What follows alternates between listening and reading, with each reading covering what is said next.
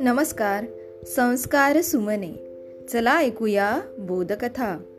या उपक्रमामध्ये मी विद्या गवई नरवाडे आपणा सर्वांचे पुन्हा एकदा हार्दिक स्वागत करते. बालमित्रांनो आपण ऐकत आहोत पक्याची गँग ही कथा. या कथेचा भाग चौथा. चला मग ऐकूया. पक्याची गँग सगळी तयारी करून समुद्रावर होडीतून फिरण्यासाठी निघाली. पक्याच्या डोक्यावर एक टोपली हॅटसारखी घातलेली होती. मासे पकडले तर ते ठेवण्यासाठी त्याने ती बरोबर घेतली होती.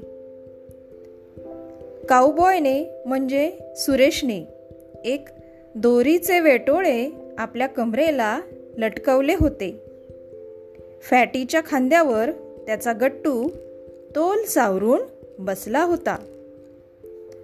बिट्टूने आपली सायकल बरोबर घेतली होती. त्या सायकलच्या मागच्या बाजूला बांधलेल्या पिशवीत स्क्रूड्रायव्हर पाने किल्ल्यांचा एक प्रचंड जुडगा वगैरे अनेक हत्यारे होती. खंड्याजवळ शेपटीशिवाय काहीच नव्हते. ती मोठ्या रुबाबात हलवत तो चालला होता.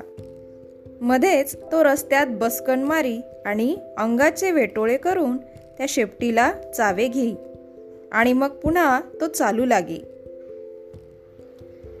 गँग रमतगमत चालली. कोणी डबक्यातल्या बेडकाची दगड मारून शिकार करत होता तर कोणी झाडावर बसून त्यांच्या फांद्यांवरून रस्त्यातल्या लोकांच्या बरोबर चालला होता.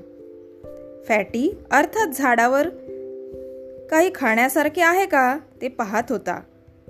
या गडबडीत बिट्टूने झाडावरून उडी मारली आणि त्याच वेळेला एक जीप भरधाव आली. बिट्टूने चटकन आपले अंग एका बाजूला झोकून दिले. नाहीतर ती जीप त्याच्या अंगावरूनच गेली असती. फॅटीच्या डोक्यावर बसलेला गट्टू भेदरून उडाला. खंड्या कँक करून बाजूला झाला आणि मग पुढे येऊन जोरजोरात भुंकू लागला.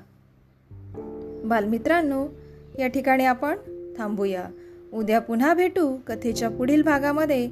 तोपर्यंत घरी रहा सुरक्षित रहा आणि मास्क वापरा. माझा मास्क माझी जबाबदारी. धन्यवाद.